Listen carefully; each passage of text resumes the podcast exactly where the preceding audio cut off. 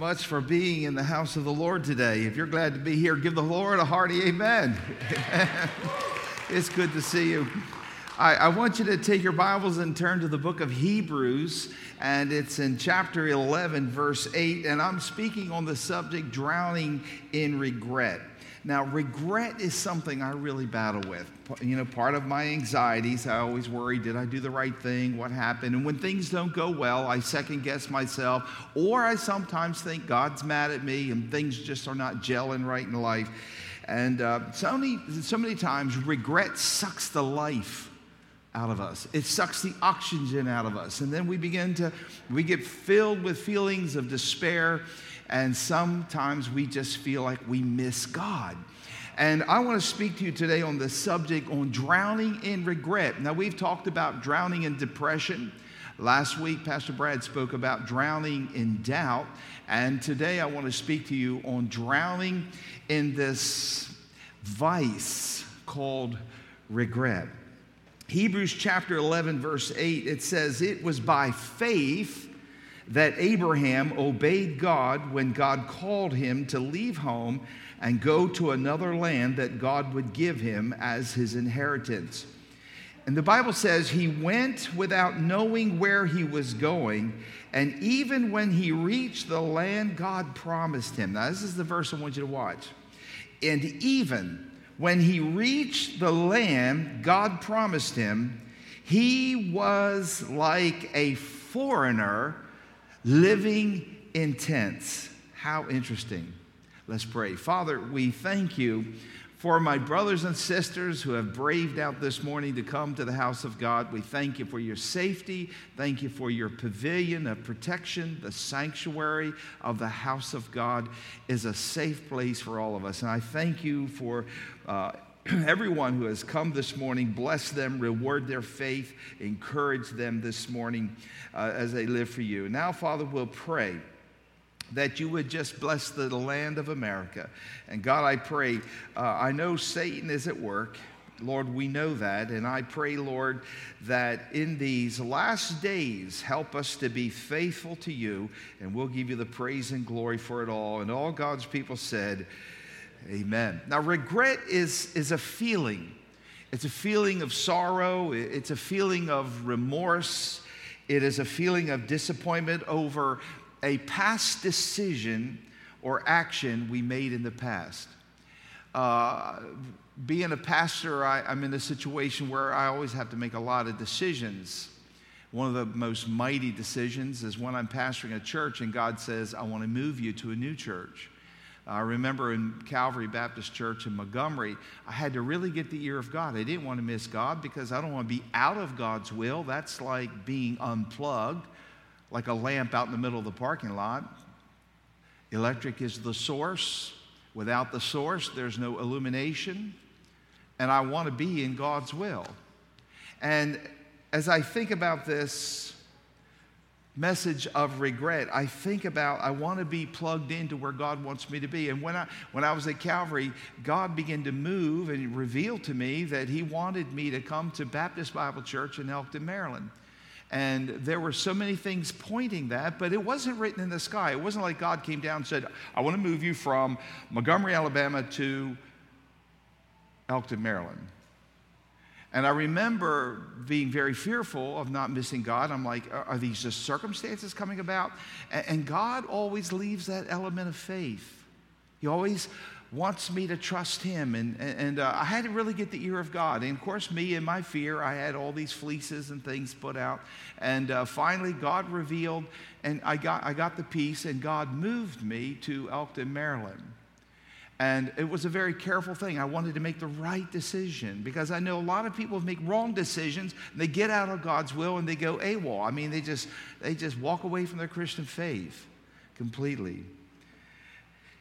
Regret is a powerful thing. To drown in regret is almost living a life of defeat. I've messed up my whole life. I'll never be happy again. And I'm just suffering for it. What do you do when you think you've blown it, but you're not quite sure? Maybe you've changed jobs and you're like, man, that was fatal. Or maybe you should have bought that new, uh, you shouldn't have bought that new house. Or maybe you shouldn't have moved to that new city. Or maybe you shouldn't have taken that big promotion. Or maybe you shouldn't have married that certain person that you thought you loved. Or maybe you shouldn't have uh, started that new business that you thought it was going to fly. And all of a sudden you realize that that business ended up being a tremendous deficit. You see, it's always easy to allow yourself to go down the road of regret, looking back and, and criticizing yourself for the decisions you made years ago that altered the course of where you are today. And we've, we've all done our share of second guessing ourselves, and we live in that land of regret, regret, regret. Oh, I wish, man, I messed up my life. It's normal, it's natural, and to a certain extent, it can be useful. Now, I talked to a guy one time, he told, I don't have one regret in life. I thought, nah, that's a lie. We all have regrets. We've all done things in our life that we look back on and thought to ourselves, man, in that crucial moment of pressure, I popped off and said something I shouldn't have said. Man, I regret that. I recently read an email that someone said something like this with, with identifying details changed. I'll take those out. He, it, this email said this In the early 1980s, I, I left a very good, prosperous job in the state of Maryland to move to Texas because I thought the Lord was leading me in that direction. But it never really worked out like I thought it would. Along the way, I got sick. I endured treatment down in Texas, and now I am much better after years, years later. I decided to move back to Maryland where I am a lot older now than when I left. And I wondered to myself, was I wrong to leave Maryland in the first place? How can I trust God with my future if I secretly regret and think my past decisions were wrong? You see, it's that last sentence that sticks in my mind. How can I trust God with my future if I secretly believe I miss God or I'm regretting my past decisions and I'm overwhelmed with regret? We've all been there one time or another. Some of us have been there many times. You bought the new house only to discover the foundation has cracks in it, and now your dream home has become a nightmare. You, you took the new job because your old boss was a jerk, only to discover that your new boss is three times the jerk as the old jerk boss. You moved to a new city. You moved to a new city hoping for a new start, but, but the promised job never materialized, and you discover that the people in the new city aren't particularly glad to see you. Or you decided to find a new church because you didn't like all the gossip in the old church, and you switched only to a new church to find out that they were much worse than the old church. You prayed for a long time about starting a new business. When the time seemed right, you took a step of faith. You took all the money that you had and you put it into that business. You took that leap of faith, and only to see it fail within nine months. Just one of many failed ventures in the general economic downturn. Now, the one key factor joins all of these examples you prayed about all of these decisions before you made them. You took all the steps you knew to take, including seeking godly counsel and considering circumstances and having your friends pray with you and searching for the Bible uh, for words of wisdom to help you support your decision. And what I'm saying is, you truly believe that you were doing the right thing at that time. And you were being very cautious but it didn't work out. Now you're drowning in regret and you wonder, understandably, did I make the right decision back yonder? Worse down, worse down deep in your heart, you ask God, how can I trust you with my future if I secretly begin to doubt and regret all of my past decisions? When I think of these down to earth examples, my mind goes back to the story of Abraham who answered God's call. He left the Ur of the Chaldees and he gave up his idol worship and his comfortable lifestyle. He set out to follow the Lord in Hebrews chapter 11, verse 8. And it puts this momentous step of faith in perspective. The Bible says, by faith, when Abraham, when he was called to go out into the place which he should after receive for an inheritance, obeyed, and he went out not knowing where he was going. It was a place of faith. This verse illustrates a central truth about the life of faith. You never see the big picture in advance. Even if you think you see it, you really don't see it. You see, when God calls us, He doesn't always explain Himself. He always tells you just enough to get moving in the direction He wants for you, but He doesn't always explain. And if He told us all about the details of the trials and testings that came along with it, we, we would never move. And it is precisely at this point that Abraham's greatness may have clearly been seen. You see, God called and He obeyed. Abraham's greatness is based on his obedience and going. Now, I'm sure when he was in his comfortable, he had his great business going and he had his comfortable life. He had his houses and he had his sheep and his livestock. He had everything all put together. His family is well established. And God says, pick it all up and go to a place. I'm not even going to tell you where you're going to go. Just get up and go, pack up and go. Just, just follow me on a day by day by basis. Some of you will have looked at that and said, that's crazy. Who would just sell their home and put all their money in their pocket and just set out on a, who, who does that? But God said to Abraham, Go and I will bless you. and Abraham went. And as he's going down the road, he's probably thinking, Oh, I hope this is a good idea. He doubted. I'm sure he argued with God. Wait, what if, things, what if this doesn't work? I'm sure he wondered, where in the world am I going to end up? You see, when God calls, the only proper response is just obey and go. Do you remember those old Greyhound commercials? Go Greyhound and leave the driving to us. Remember that? It's not a mad, bad motto, a motto for the uh, life of faith. When God calls, move out and leave driving to Him. Now, when we're attempting to do God's will for our life, now this is something I'm going to share with you that I'm working through in my own life. I want to share it with you because I can drown in regret really easy, and it can suck the joy right out of me.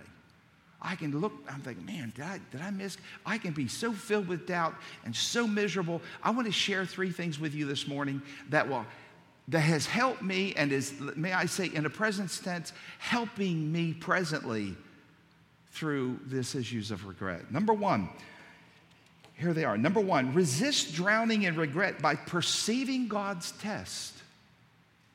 In other words, the things that I go through in life, God never intended me to have an easy life. Sometimes I get the notion that if I obey God and if I follow God, it's going to be an easy street. I'm going to have a good time. I'm going to be blessed. But when trouble comes and when hardship comes and when things don't work out, I have a tendency to doubt God, to doubt the promises of God, and doubt myself that I miss God. Now, there's one thing we need to understand. When we follow God, it does not mean that we're going to be exempt from conflict and problems and difficulty. We learn that from the life of Abraham. In fact, Genesis chapter 12, verse 6, in fact, Genesis chapter 12 talks about the beginnings of the life of Abraham. And in fact, the Bible says Abraham traveled through the land as far as Shechem after he left his hometown of the Chaldees. And there he set up camp beside the oak of Moreh. And at that time, the area, listen what the Bible says, the area was inhabited with Canaanites. Now, that's very significant because if you understand anything about Old Testament biblical history, the Canaanites were always the sworn enemy of the people of God. They were enemies of the Israelites. You remember Goliath, David Goliath? That was a Canaanite. They were always down to destroy him. So God, listen, stay with me. God says, Go to a land I'm going to show you. And he's following God. God leads him to Shechem. And Abraham wakes up one day and finds out that the people surrounding him were his enemies. That wasn't fun. There wasn't a welcoming committee there to say, Hey, we're glad you're here. We love Abraham. They hated him. They wanted to kill him, they wanted to destroy his family. Genesis chapter 12, verse 6 tells us he eventually arrived at Shechem and the Bible adds this ominous phrase and the Canaanites were in the land, the enemies. It's a reminder that living by faith is never easy, not for Abraham and not for you or for me. And then, to make matters worse, he not only finds out he's living in the midst of his enemies, now he, he shows up. And, and, the Bible says in Genesis chapter 12, verse 10, it says, And there was a famine in the land. He went to Shechem. Not only were there enemies surrounded him, there was a famine, there was no food. He went to the grocery store and the shelves were clean. there wasn't anything to eat. There was no water. The water had dried up. And he's probably thinking to himself, Did I miss God? What am I doing? Sometimes we have to understand in order to resist drowning in regret, we must understand and we must perceive that God always takes us through trouble to test the motives of our faith. God took the Israelites 40 years of wandering. Why? To try them, to see what was in their hearts. And my friends, that was not an easy experience. They had it much harder than we have it. It was a tough experience.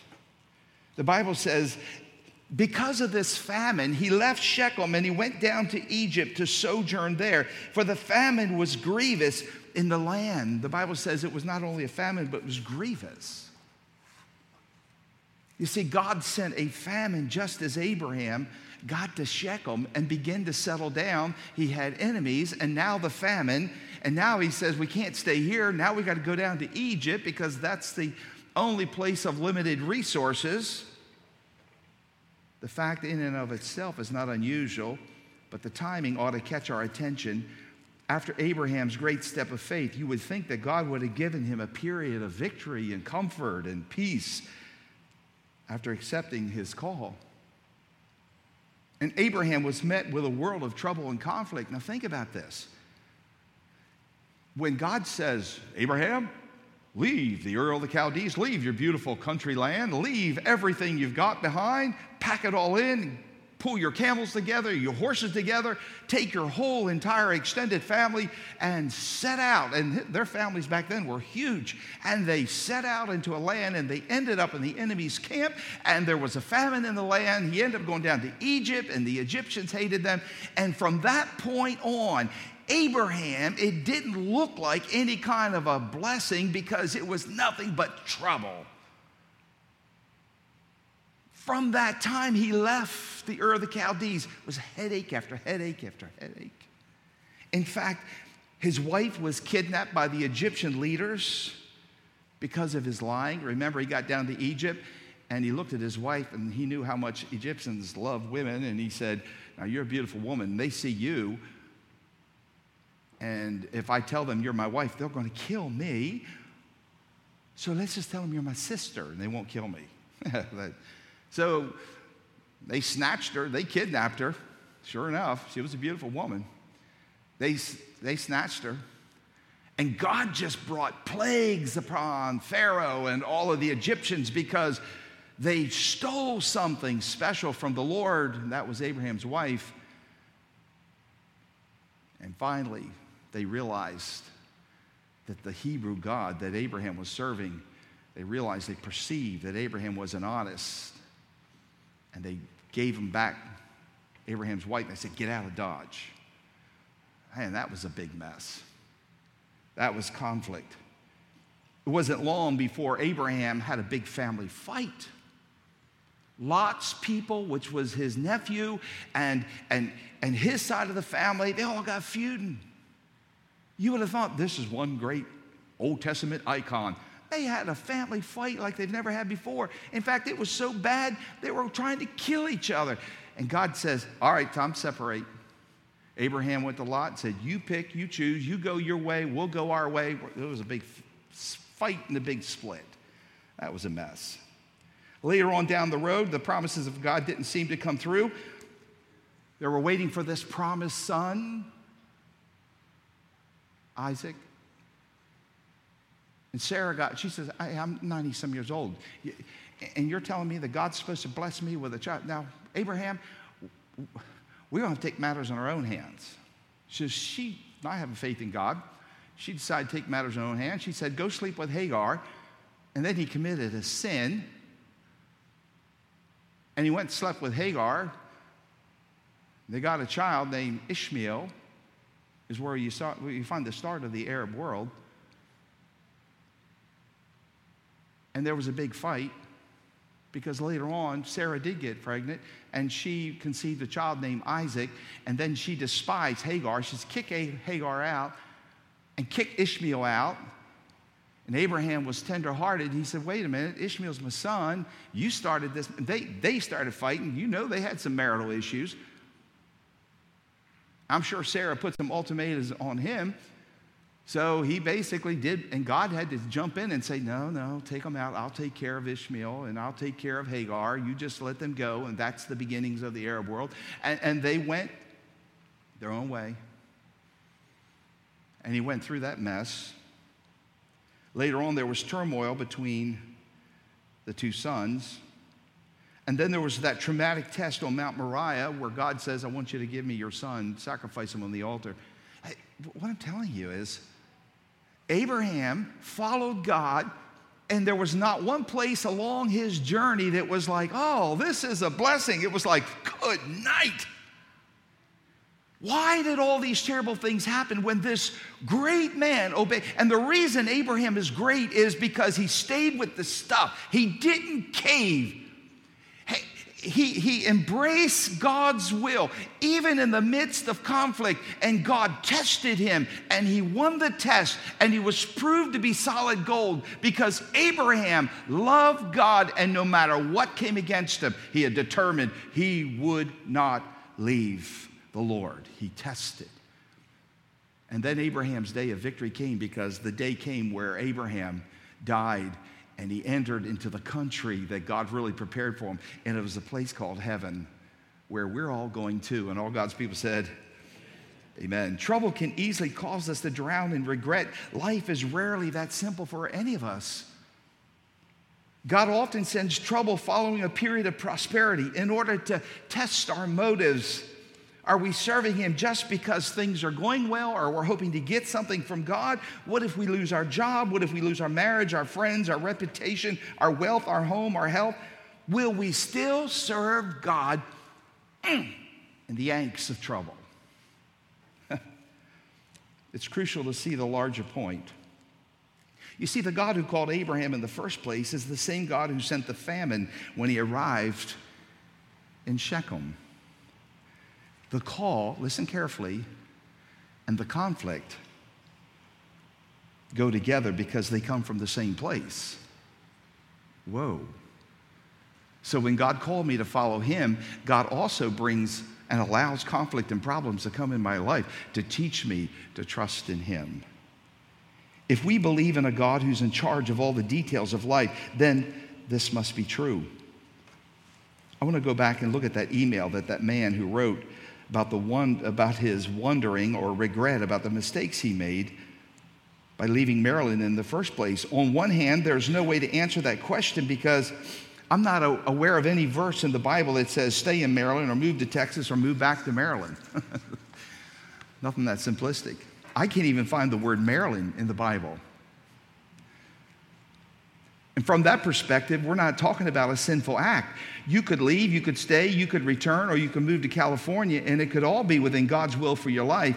And life is short for all of us. And if any of us had a chance to do it all over again, we would probably make some decisions differently. I know I would. But that choice is not given to us to go back. So resist drowning in regret by perceiving the conflict that's coming in your life is God's testing you. And number two, here's the second thing that'll help you, that has helped me. Number two, resist drowning in regret by not being too introspective. Isn't it true? We overthink things. Man, that, I have to be careful. Late at night is when I really think. I'm thinking, oh, I shouldn't have did this. I should, I should have said, I should have said, I should, mm, why did I? Sometimes the worst thing you can do is just overthink. Genesis chapter 12, verse 10. At that time, a severe uh, famine struck the land of Canaan. forcing Abraham to go down to Egypt where he lived as a foreigner, not accepted, not embraced.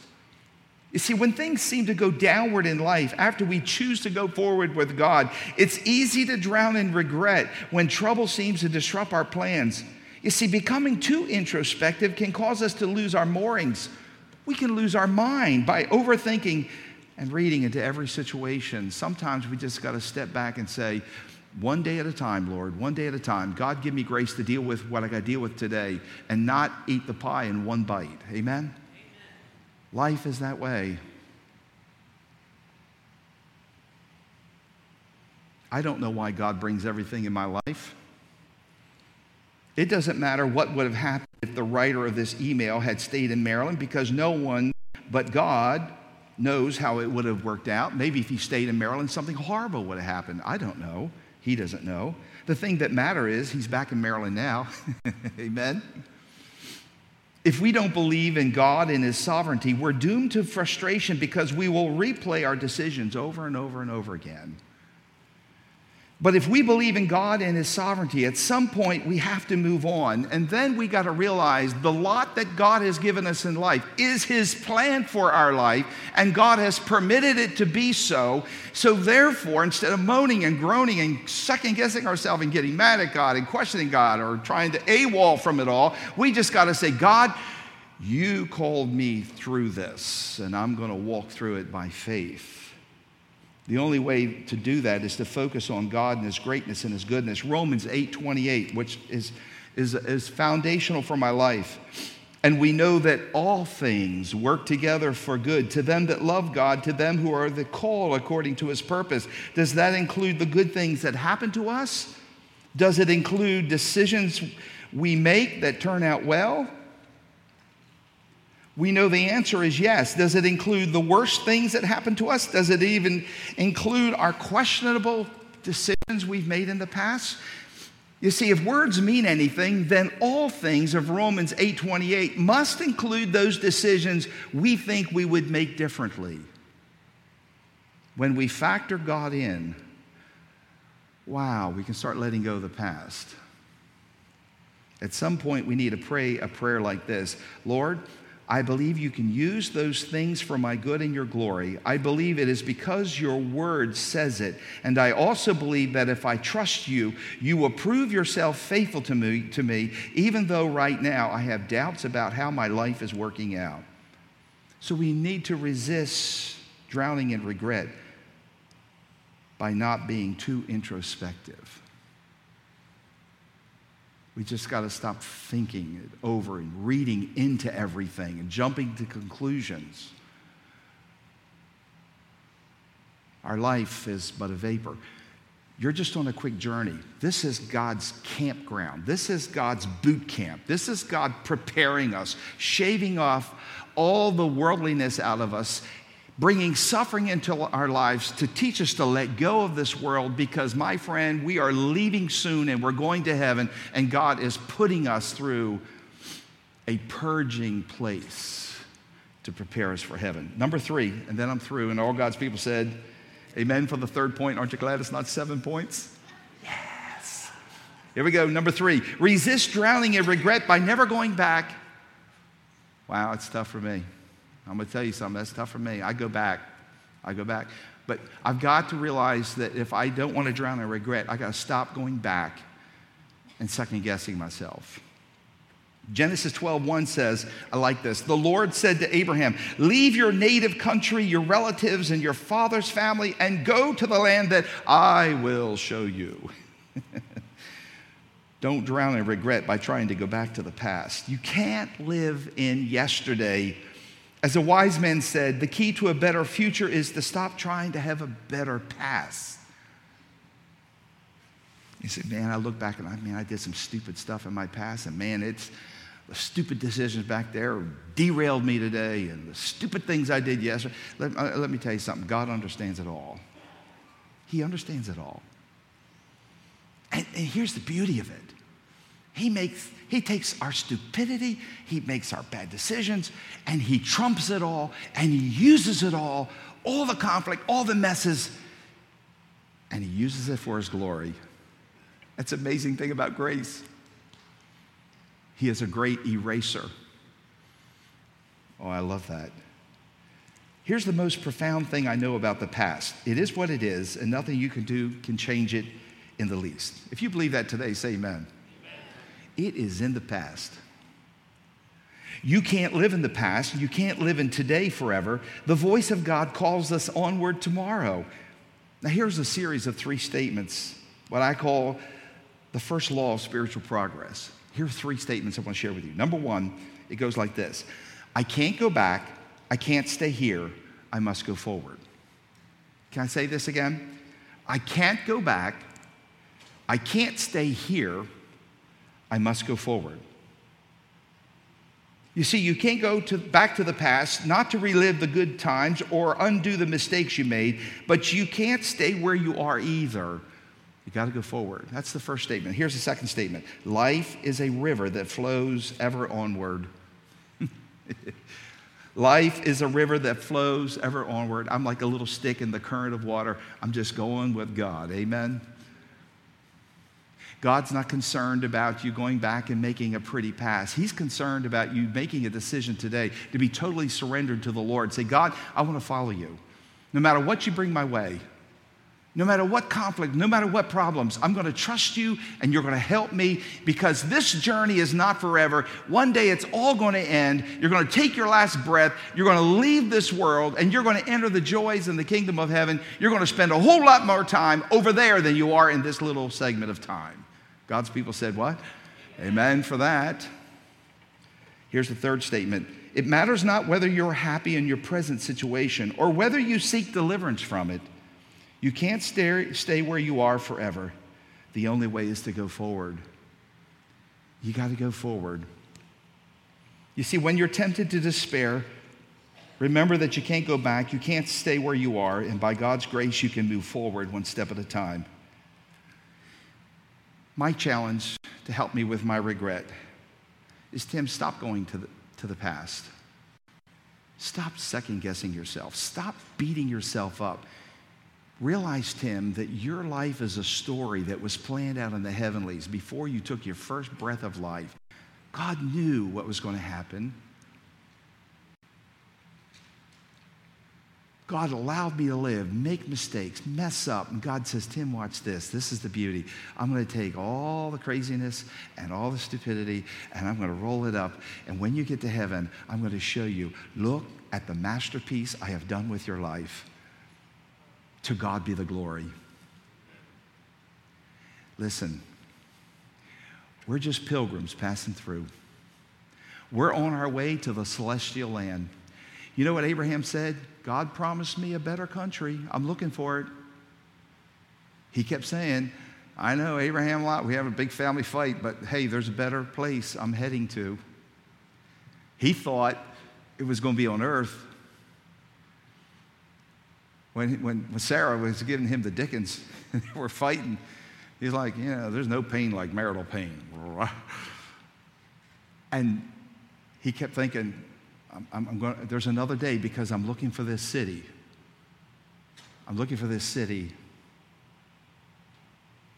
I'm looking for this city. He kept on looking, looking, looking. And one day, he took his last breath, and God said, Welcome to the city. A city that has no foundations, but it's built on the promises and the glory of God. Abraham's been in that city for a long, long time. 6,000 years he's been there. You're not going to park it here. You're not going to be here long. Life is fleeting. We're to keep looking. God takes it all, uses it all for his glory. Resist drowning in regret by perceiving God's test for your life. It's okay. We can get together and compare war stories. I bet my troubles are bigger than your troubles. we can do that. Doesn't make any difference. God just knows what kind of trouble He needs to put in our life to shave off the carnality and the foolishness out of us to bring us to a spiritual glory. Number two, resist drowning in regret by becoming, by being too introspective, thinking too much. dwelling on it too much. We got to back it up and just throw it all in the lap of God. Here we go. Here we go. Lord, I'm just going to. Tomorrow's a new day. Thirdly, resist drowning in regret by never going back. Forget the past. Paul says, For, forgetting those things which are behind. He wanted that because he was like a psychopath. He killed Christians. That's what he did for a livelihood. He just grabbed Christians and killed them. He hated the church. He hated it until he met the Lord of the church on the road to Damascus. And that's why he said, forgetting those things which are behind. He said, I'm the chiefest of sinners. I did the most horrible things to the church, but now I'm transformed. Paul said, forgetting those things which are behind. Forget, forget, forget the mistakes of yesterday. Embrace the opportunity you have to do God's will today. Amen? Let's pray. Father, we thank you. Help us Help us, Lord, to stay out of the pit.